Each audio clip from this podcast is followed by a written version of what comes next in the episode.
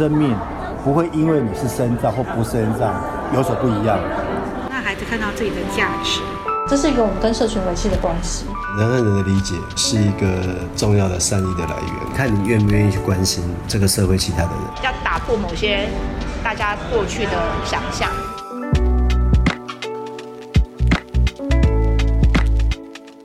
大家好，我是小花，我是佩珊，我是于如。您现在所收听的节目是由 Right Plus 多多益善所制播的善尽天良。多多益善是仰赖小额捐款支持的公益议题独立媒体，我们在这里研究助人工作的学问。超棒，以后就交给于如了。多多甜心。多多甜心。好有 年, 我們年代感。我们现在有多多良心，然后又有多多甜 心, 多多甜心，太棒了。我们今天呢就是邀请了于如跟佩珊来，然后其实是有一个嗯有点重大的决定想要跟大家分享，这个决定的心路历程就是我们多多益善做善尽天良这个节目，嗯、呃，从第一集我们是做平北嘛，然后到现在已经一岁半了，总共出了六十三集的节目，然后到今年十月多的时候，我们就碰上了一点经营 podcast 好像有一些负担的一个过程，然后做了一些决定。那这个做决定的方式呢，不仅是就是邀请我们内部现在的多多良心、多多甜心一起来，多多知心。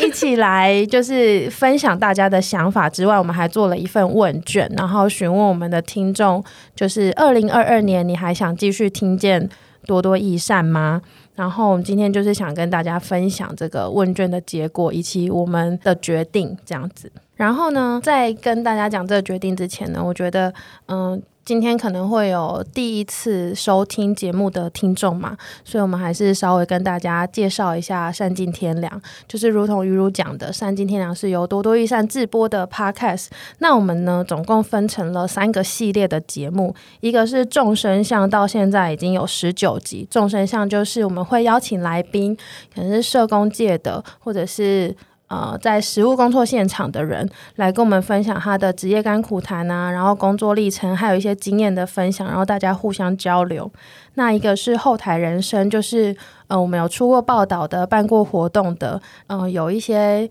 点点滴滴或者是爱恨情仇没有办法写进去报道里面，或者是没有办法在活动呈现，那我们就会在后台人生跟大家分享。然后还有一个是小时常读书，小时常读书是对应小时不读书长大当记者，我们想要告诉大家其实记者没有不读书，记者读很多书。就是想用这个系列来跟大家分享，就是我们经营非盈利媒体的嗯、呃，为什么我们要做非盈利媒体啊，为什么我们觉得非盈利媒体是重要的，以及在这里面有很多关于可能媒体的伦理、媒体的道德，然后媒体的工作方法都在这边可以跟大家聊这样。然后到现在总共有十集。那为什么当初我们会想要做这个 podcast 嘞？就我的理解，嗯、就是可能一直听总编大人说，总编大人他不在、呃，多多核心，多多是核心。对，就是想要透过 podcast 的制作，然后触及到更多可能平常没有心力阅读的人，就是他们可能可以用听的去接受跟公益相关的，不管是报道啊，或者是说其他资讯等等的这样。嗯，那于如觉得呢？就是于如每个月都会在电子报帮大家精选这个月的 podcast 嘛。那你觉得 podcast 对多多益善来说，就是你喜欢这样的经营吗？那你觉得它重要吗？为什么？我觉得因为就是多多 podcast 有分三个系列嘛，刚刚有小号讲到，嗯、然后我觉得每个系列都有蛮不同的特点。嗯，对啊，然后像是刚才有讲到，就是当初想进 podcast 是想要触及可能一些呃平常比较少阅读长篇报道的人。嗯，然后不过就是像是后台人生，有时候会谈一些我们做的很大的专题，然后可是我最近有发现，就是最近我。我有朋友就是有听我们就是上个月出的一集在谈无家十年专题的节目，然后他说就是他听完之后就有让他觉得这个专题好像蛮蛮不错蛮好看的，就是听完反而让他觉得就是他很想要把这些这个专题就是看完。太感人了，落落下两滴泪。对，我就觉得就是可能触及平常比较少看文字的人，然后也让这些人就是有机会就是去看更多的报道。嗯嗯，我们当初想要开 podcast 并不是想说我们要开 podcast， 而是我们想说在官网跟 Facebook， 因为我们太依赖 Facebook 也不好，因为 Facebook 毕竟是一个第三方平台，嗯，有可能它有一天像它演算法一直改变啊，或者是它有一天真的倒了，谁也不知道。那我们的内容要去哪里，我们要怎么跟我们的支持者还有我们的读者联系呢？那那时候就想说应该要再开一个社群管道，那这个社群管道到底是什么？有想过是 Line 或是 Instagram， 可是这些有的是以图像为主嘛，就也不是我们擅长的，然后也不是那么适合我们。后来发现 Podcast， 因为那时候刚好异军突起，就是很多节目开始在雨后春笋般的生出来，然后再加上我们其实加入了很棒的实习生可以帮忙剪接节目跟制作节目，所以我们就开了 Podcast。 后来就觉得就像你两位刚刚讲的，初期的时候就有收到蛮多很棒的回馈，就像你们刚刚说哦，他其实是先听节目然后才回去看文章，或者是有的人说因为他平常要工作要育儿，其实时间很紧凑，然后没有时间看那么长，因为我们一篇报道差不多就是两千五到三千，那专题就是会破万字，没有那么多时间跟心力去阅读文字，可是他可能可以同时在做家务啊或者是育儿的时候就一边收听节目，然后就把他库存的很多议题一次就吸收完了。然后以及就像有些人习惯看文字，那应该也会有些人是不习惯看文字的，那不习惯看文字的人就很适合用听的方式来加入我们。然后我们就觉得哦，其实开 podcast 的效果蛮好的，就是有相辅相成的感觉。哦，我记得一开始还有一个是一个回馈是好像是莎拉讲的，她就说有时候报道里面，像我们有一篇万华大水沟的报道，报道里面可能是一句话，就是一个受访者的一句话，可是其实那句话的背后它有很多的脉络跟故事跟堆叠成这句话的原因，可能写不进报道，可是可以在节目当中细细的说明，那报道加节目反而就会有一种相辅相成，然后互相填补，然后让这个视角跟画面更完整的感觉。然后我也是那时候才觉得哦，原来 Podcast 有这么大的功能跟就是效益这样子。对啊，而且因为我姐也会听 podcast， 就是她就是那种，为什么要说你姐啊你因为她有在听嘞，然后因为好像某一集做就是做天气预报小叮咛的时候，她就回家的时候就摸摸我说天气没有变热耶，然后我就说她什么东西，她然后她就说她有听这样什么之类的。什么意思？就是因为我好像是在节目上面就说呃，希望下次那个再见面的时候，就是天气已经不要这么冷了，快冷死了之类的话，这样。然后他就回家的时候就有跟我讲这样。对，所以姐姐有听我们的节目？有哎、欸，因为她其实平常也会听，然后就是听到睡着那种，不管听股癌或者说听报道者，就是有点。嗯，就会自动入眠这样。嗯、对，然后我觉得就是因为他就是平常就是电脑族这样，所以就是他就是上班已经看了太多东西，所以他就眼其实回家就不会想要用眼睛了。嗯、对，所以就就会用听的，对啊。所以我觉得我我觉得我的姐姐们好像都透过 podcast 都有呃很多的其他的资讯的导入这样。这样也很好，姐姐抖内对，欢迎，只要抖内我就叫她姐姐好好，可是听起来就是我们好像蛮收到蛮多回馈、嗯、然后也自己从中有得到一些成就感，然后知道说哎，其实 podcast 不错，可是呢其实我们人力也非常的有限、嗯、等于是我们是从编辑台这边分配人力，然后出去做每周一集的 podcast， 所以它经营到了后来嗯、呃，有时候也会变成一个负担，甜蜜的负担，就是呃，像之前十一月的时候，我们有伙伴可能家里有事，然后莎拉去赶专题，所以像十一月的时候，我就自己做了三集。然后呃，十一月的那四集我都有出声音，然后我就想说为什么为什么这个月我我我不是一个编辑吗？就是但是我一直在处理这些事情，但是那那时候录的节目也是有收到一些很多正向回馈所以我就一直处在这种对，我就一直处在这种矛盾当中，对对对对对、嗯、但是有时候也会觉得就是希望可以有人可以分摊或是什么的，所以那时候我们也进入了一种团队内部的挣扎，就是我们到底要继续做吗？那如果继续做我们要怎么改变形态，还是不要继续做做，那如果不要继续做的话，我们需要开启其他的平台吗？那为了收集这些意见，我们有设计了一份问卷嘛。那这个问卷是在十月底的时候发送，呃，到最后总共有二十二份的有效填答。大家有写吗？对，没有写的话也来不及了，但是可以多留言啦。对，可以多留言，欢迎大家跟我们分享，嗯，你的想法这样子。那首先呢，其实这份问卷我们有先调查大家收听 podcast 的习惯。两位现在有在收听 podcast 吗？呃，诚实的说，其实很少。嗯，为什么？为什么？哦，因为我可能有很已经有很挑食的，不管是阅读习惯，或者说收呃收集资讯的来源。但我如果是有特定的人要去听的话，我就会去听他的参加的 podcast， 我就会去听这样。哦，所以你会看来宾或是这个对象是你想听的，对的，或者说议题，但议题很少啊，因为我觉得我好像我的习惯的来源是文字，而且我每次觉得听 podcast 我真的很难分心，我就可能想要拖地拖拖，然后可是拖地太专心的时候就会就会漏。然后我就会一直回去拉这样，我就想说我到底何苦所以一个一个三十分钟的节目你要听成六十分钟。对啊，我就想说我到底干嘛就是我很难，就是哦，通勤的时候可以，可是因为现在其实通勤的机会比较没有那么多这样、嗯、然后后来就是其实通勤的时候好像也会选择放空嗯嗯嗯嗯。那于如嘞？就是我也是比较少听就是各种类型的 podcast， 就是我会听的 podcast 好像也都是比较偏向那种资讯类的、嗯、就是可能新闻啊，就是就是怎么讲，比较偏向那种其实用阅读也可以吸收的类型、嗯、对、嗯、就我比较少接触那种可能娱乐性质比较多，或者是谈话谈话性质比较多的节目。嗯嗯嗯。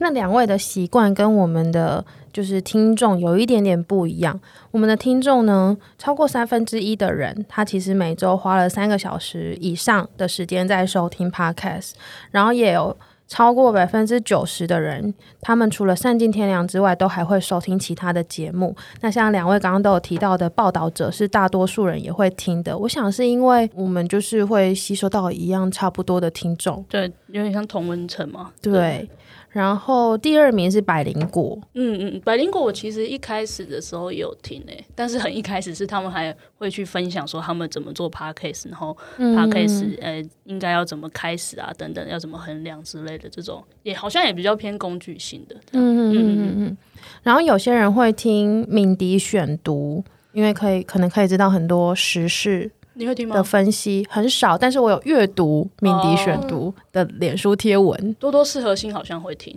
嗯，多多适合心是指总编A K A 总编。对，嗯，对。然后还有其他人啦，就是像说故事的人啊，然后玛丽欧陪你喝一杯，台通、呱吉、违章女生、灿烂时光、公视每日新闻，就觉得哎，大家听的就是蛮有些蛮相近的，嗯，但是有些又蛮不一样的，蛮有趣的。有些是商管类的，然后有些好像就是我觉得就是跟算议题吗还是什么、嗯、对，比较议题性的这样、嗯、然后大部分的人跟你刚刚说的一样哦，就是会在通勤的时候收听 podcast， 然后部分的人是可能做家事的时候、嗯、开车的时候，然后少部分的人会在工作、运动或是睡觉之前。嗯，然后更少部分就差不多只有一个人会在、呃、午餐的时候，或是利用 podcast 来寻找灵感。我觉得这个蛮有趣的。放松需要声音陪伴，是是指白噪音吗？把 podcast 当白噪音，对，好像也可以的。然后大概三分之二的人是用耳机在收听。嗯，我自己的话好像没有那么习惯用耳机，我都会用就是扩音设备把它放出来，觉得比较不会那个声音一直在我耳边、嗯、你是不是耳朵也比较敏感？好像是耶、欸、因为好像比较少戴的时候突然戴耳机，而且是通勤的时候戴的时候放下来的时候耳朵会不舒服、欸、我是不是温室的花朵不舒服是指就会觉得痛痛的吧，可能、哦、可能因为要调的相对大声啊，比起、哦、对对对安静的空间来说。是是是。接下来的题目是跟散尽天良比较相关的，就是我们刚刚说我们有三个系列嘛，那超过一半的听众呢是最喜欢收听众声响，就是找来宾来上节目的。那你们两位比较喜欢什么样的系列？我好像是看议题哦，可以啊，有有一些人的确是看议题，就是不管它是什么系列、嗯、但是如果题目是自己喜欢的，嗯，就会听。于鲁呢、嗯、我好像也会看议题，但是我我也蛮喜欢众生相的、嗯、因为众生相就是会找很多各个不同公寓公益领域的工作者，然后来谈不同的公共公益议题嘛、嗯、然后我觉得就是那个内容很丰富，而且我记得就是有一次我们多多益善内部讨论的时候，有一个同事就说他觉得借由这个节目就是可以让这些工作者他们平常可能在他们的日常的助人工作上面、嗯、他们可能碰到一些困难，或者是他们有累积很多的经验，那这些东西可能他们平常在日常生活中比较少有管道可以去分享，或者是跟别人一起讨论、嗯嗯嗯、那这时候就是多多的这个节目就是一个很好的管道，让他们可以去讲这些内容，然后这些内容被听见，我觉得也是很有机会促成一种就是跨域的互相的经验交流跟学习、嗯、对啊，我觉得对，是我蛮喜欢这个这系列的原因。我觉得是没错、欸、我记得就是疫情期间我们站上不是有策划那个疫情群像的专栏，就是邀请、嗯、呃，比方说、呃、儿童照顾啊，然后就是各个领域的社工来，或是老人照顾来分享他们在疫情期间就是做服务的第一现场会碰到的可能困难，或是经验分享，或是怎么变通的这些做法、嗯、然后让大家一起交流。那那时候的确就是那个谁啊呃，崔妈妈基金会他们就是有做、嗯、呃租屋的紧急补助，然后他们就是那时候我们也有邀请他们写，但是就是一直没收到稿子，可是完全可以想象，因为他们的那个申请案件每天就是像雪片般这样飞过来，然后整个办公室都焦头烂额一直在审核这些案件跟处理这些案子，所以他们根本就没有时间静下心来，因为你们也知道写稿就是很需要很需要冥想，对，静心的。而且写稿不是你预留时间哦，我这三小时要写稿，然后你坐下来就真的会写出来，所以写稿本身其实是真的有一点对日常就是这么繁忙的工作者来说，本来就是的确是有难度。后来我们就变通想说，哎，找他们来聊，还说不定比较快。结果他们的确马上就答应，嗯嗯，然后我们聊了一整集之后，就也收到了很多回响，就是大家觉得这一集就是很有帮助，这样，然后就觉得哦，非常的不错。就有达到就是众生相处、嗯、就像于如刚刚讲的，大家分享交流经验的这个作用，对。然后有第二多人喜欢的是小时长读书，欸，就是我自己蛮意外的。为什么？因为我一直觉得，因为小时长读书是在讲非盈利媒体嘛，嗯，然后每次都是约我们多多自己的人在聊，那我就想说大家不会听腻吗？每次都是差不多这些人在讲这些事情，然后没想到可能他就是比较常聊到一些业内的东西，嗯，是吗？嗯，对你们来说，我好像会觉得就是适合心以外还有主编以外的人可能分享东西比较没包袱嘛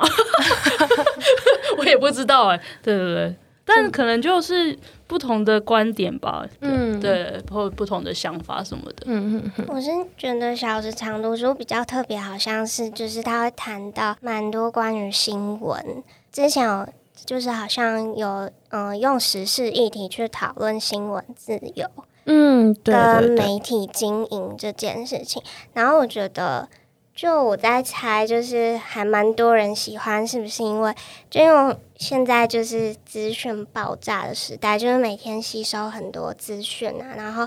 大众媒体跟各种分众媒体也很多，然后我觉得透过这个节目它在就是谈关于新闻自由等等的议题，就是我觉得也是一种管道，然后帮助我们去更认识，比如说要怎么去做媒体识读，然后我们看到很多资讯的时候要怎么去做判读或分辨。嗯嗯嗯，的确，所以就是在在这个基础之下呢，就有蛮多人跟我们分享他们印象比较深刻的善尽天良节目。那的确比较多的就是刚刚讲的众生相的系列，我不知道你们有没有印象，像比较多人有印象的是呃，蔡中岳跟赵家伟来上节目，然后聊早教的那一题，诶，节目播出的时候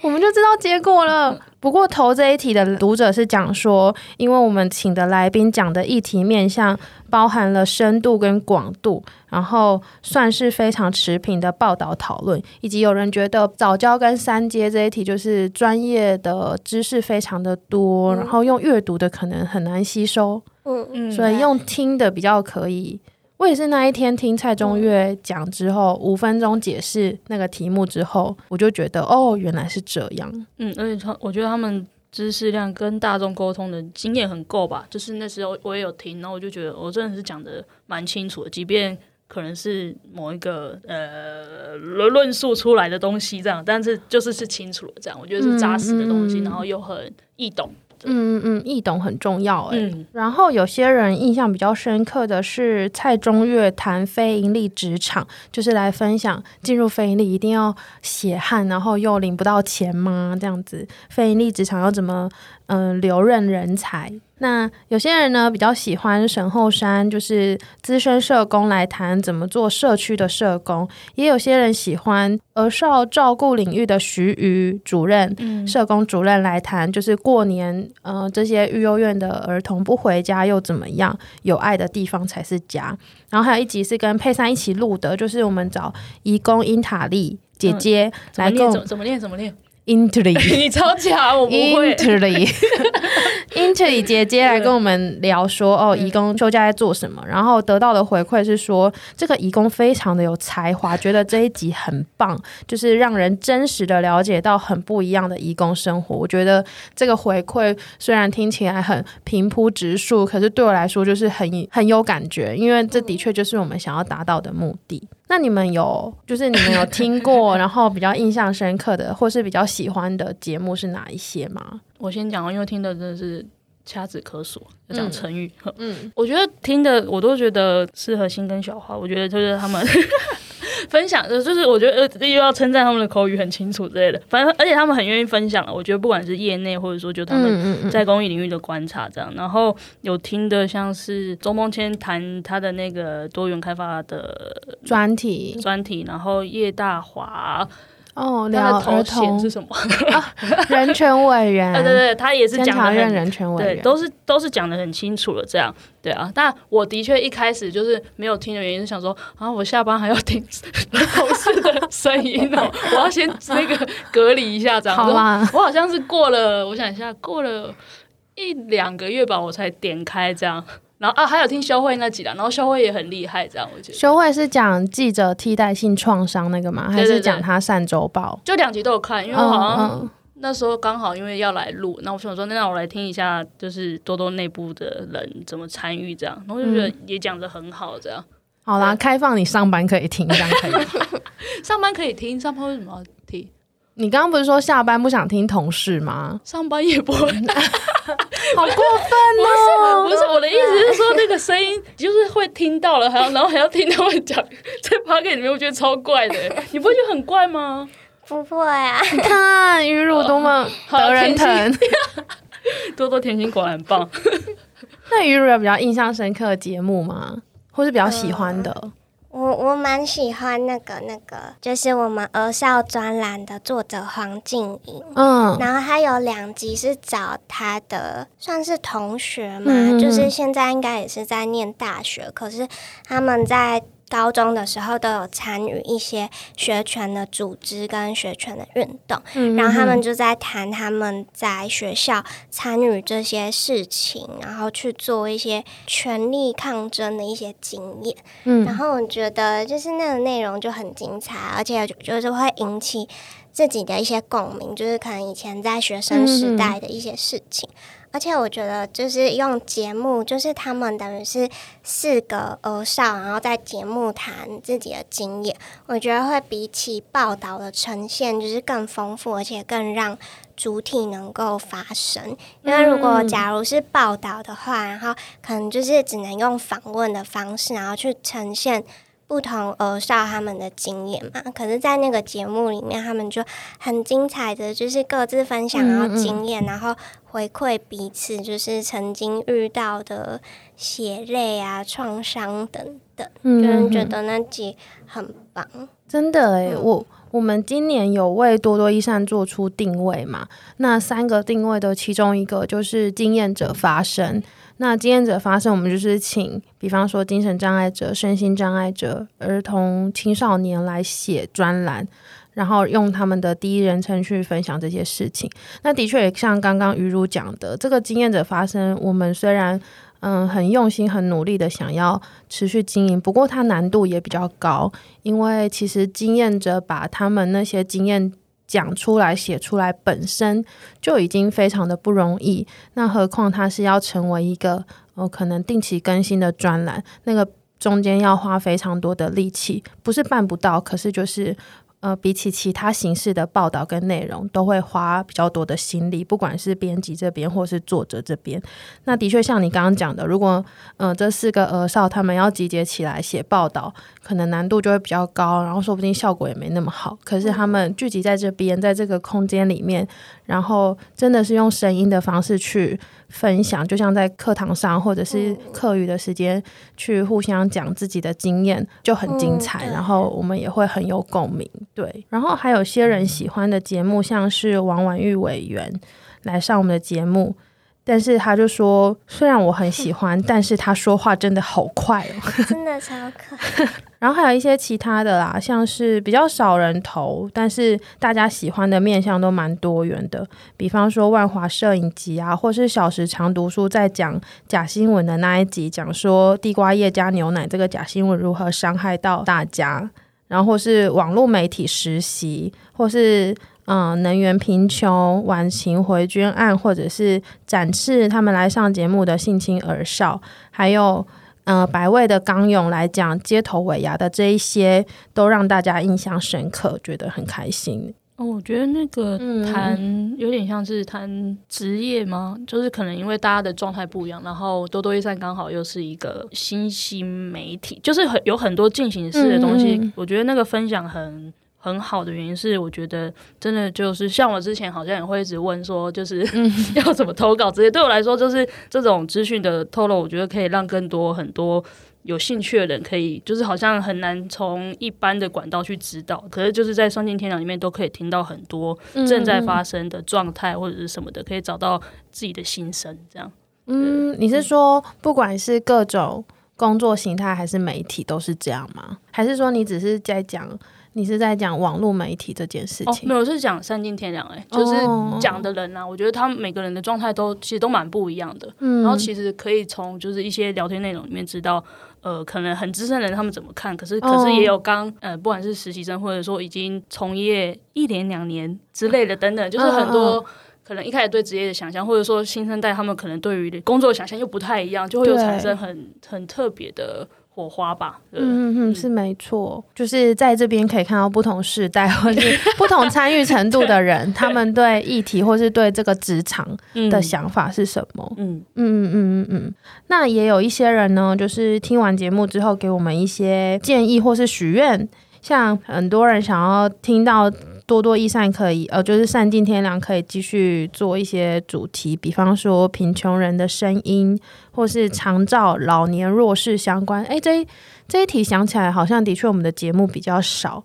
然后或是中小型 N G O 募款经验谈，或是部落原住民工作者的分享，类似这一些。嗯嗯嗯。然后我们其实嗯，也是持续的在收集大家许愿的内容，所以就是很欢迎大家继续留言跟我们说。然后在问卷里面呢，我们也收集到有人给我们建议，然后也有人给我们回馈。那我们应该是先跟大家讲建议还是回馈？先听回馈好了。先听那个补写的部分吗？先补写。好好好，那我们是不是请甜心于如好啊，来帮大家告诉我们大家给我们什么样的感人回馈，让我们可以决定继续要做这个节目下去？好啊，好多哦。我先念一个，他说非常感谢你们做出优质节目，每次听都很有收获。然后他也是分享他印象最深刻就是在谈早教议题那集，然后他说因为一直都很想了解，但是都没有什么就是系统性的资讯可以吸收，然后很感谢我们访问到很重要的关键人物，然后把议题说明得很清楚。然后还有人说就是很佩服我们这样的尝试，然后也因为节目内容的多元，然后让他获得很多面向的新知识。然后刚才有讲到小时长读书嘛，然后这个人就是说他喜欢小时长读书的原因是因为可以接触到一些在从事社会工作的人事物、嗯、然后可以从这个节目听到非盈利媒体经营后面背后的甘苦谈，他觉得很有意思。 嗯, 嗯还有人很简短的跟我们说你们很棒，加油，谢谢想要的很简单，我现在吹了对啊，他说加油，不管是用什么形式他都会继续支持、嗯、我们继续支持多多益善，非常的感人耶，这就是我们投问卷的目的就是希望大家来吹捧、嗯、然后还有一个人说呃，多多益善，善尽天良是他在固定听的 podcast 的 podcast 里面音质第一，没有第二。这算很懂吗？哦，因为我知道好像就是有的的确不是像我们是就是租借呃录音室来做这样，嗯、所以音质好像真的会有差、嗯，而且可能也会有一些就是那个叫做环境音。哦哦哦，对，嗯，也有人说他很开心，就是有 podcast。这种形式，然后因为他平常比较懒，然后所以可以用听的方式吸收资讯、嗯、他觉得很棒。然后他说我们的节目的议题也很多元、嗯、然后他他知道就是多多益善关注的领域蛮广的，但是这也是我们就是节目的特点，然后让他接触到平常比较少去看到的社会议题。那而且他有时候也会觉得有时候读文字比较沉重、嗯、那相对来讲就是用 podcast 的方式让他觉得诶可以关注到议题，但是也不会太过沉重，然后就是为他开启了另一种可能。嗯嗯，这个我没有想过耶，就是文字传达的情绪比较容易显得很沉重嘛，因为可能他读的就是自己的想象这样，可是听声音他可能可以、哦嗯悲伤听起来也是开心的我, 我觉得很悲伤对对，他就会知道哦，其实可能只是一个怎么样娱乐突然想不到就很好笑，呃，就是会从声音就是感受情绪啦，我觉得好像跟文字上面就会有一个差别，这样就是文文字传递的情绪跟从声音感受情绪的那个路径好像有一点那么不一样。嗯嗯嗯嗯嗯然后读文字的话可能就是要独自承受那个情绪，但是听声音感觉有大家一起分摊，我啦我自己这样觉得、哦、就是大家一起在这个时空里面能量共振对对对对对不过呢也有些朋友给我们一些很实质的建议跟就是我们可以改善的地方，我觉得这个也是我们未来就是继续经营节目的一些参考。比方说比方说有人说小花的语调是不是可以再有精神更抑扬顿挫一点嗯，我会考虑看看可是也要看，可能要看主题，对，还有集数，如果连续录好像对啊，如果连续录好像会有点累累真的就是下播了，但是我会努力维持一个亢奋的感觉然后有的是说嗯，希望我们在访谈过程中嗯，虽然我们会丢出一些值得深深思的议题，但是少部分乐听人也许觉得很过瘾，但是部分乐听人可能也会觉得资讯量太多，然后觉得无法消化，担心会失去兴趣。然后有的人是说我们大致有维持一定的品质，但是因为他的个人因素，他有强调他说他对于过于青春热烈的谈话比较没有感觉，所以可以看到我们的听众是非常就是兴趣是非常多元的。嗯，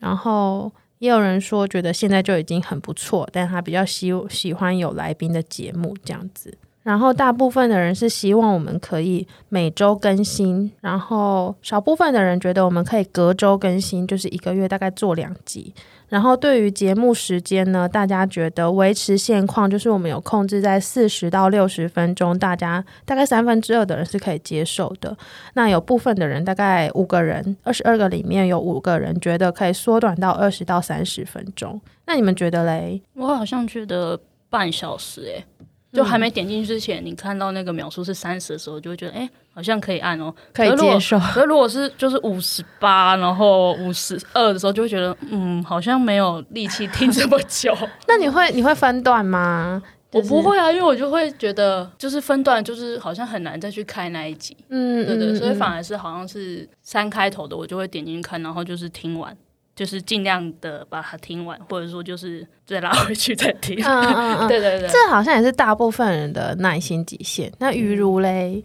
我也觉得就是控制在三十到四十分钟应该是蛮刚好的、嗯、不管是在通勤或者是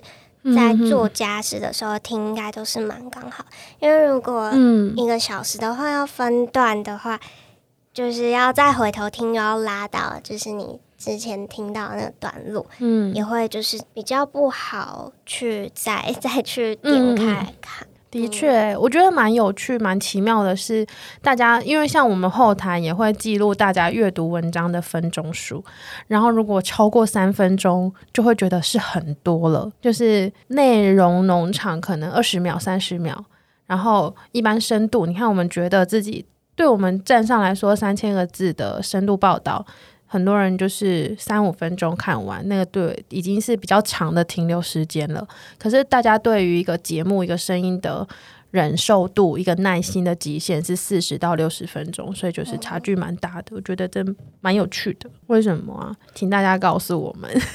因为文字用语也比较艰涩哦，谁谁谁选就是文字可能会有什么然而因而因此所以纵使，对对对，就需要比较花脑力去思考，可是用就是 podcast 就是算是一个聊天就是平常对话的形式、嗯、哼哼的确是沟通的性质跟用语的确是不太一样，语言不太一样啦。对，那纵观这个问卷呢以及我们自己内部的想法，最后收束起来的意见是觉得我们想要不做了sorry 大家拜于露于露笑的时候不好意思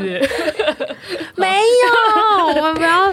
结论是我们决定要继续做，扛下这个这个节目。对哦，对啊，因为我们内部的人其实都觉得可以做，而且也蛮有意义跟对有趣，有蛮有有趣吗？对，有有趣。对啊，在在成效上会觉得跟大众沟通是非常有意义的、嗯、然后在内部自己也蛮多人对做这一块是有兴趣的，不管是前期的企划、啊、约访啊、做访纲，中间的录音，或是到后面的制作，然后做社群这一系列的、呃、流程工作流程，大家都会有不同的兴趣。那也因为今年我们跟去年不一样，就是我们加入了非常多的伙伴，所以大家我觉得有伙伴真的非常的重要就是大家可以互相承接彼此，然后这个东西就有更多的力量来分摊，那我们就觉得有力气继续进行下去。对，所以这集节目的重点就是我们要继续做 podcast， 请大家继续跟我们在空中相会。对，但是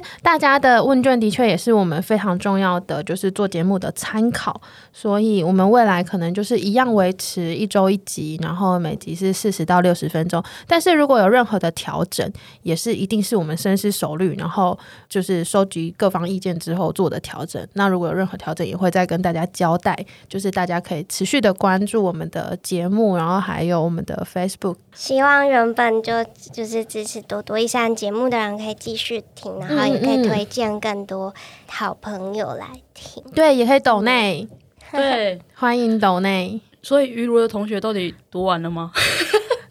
你说把专题，对对对啊，五加十年 我, 我不知道，下次再灵魂拷问对，还是或者是你可以留言嗯，好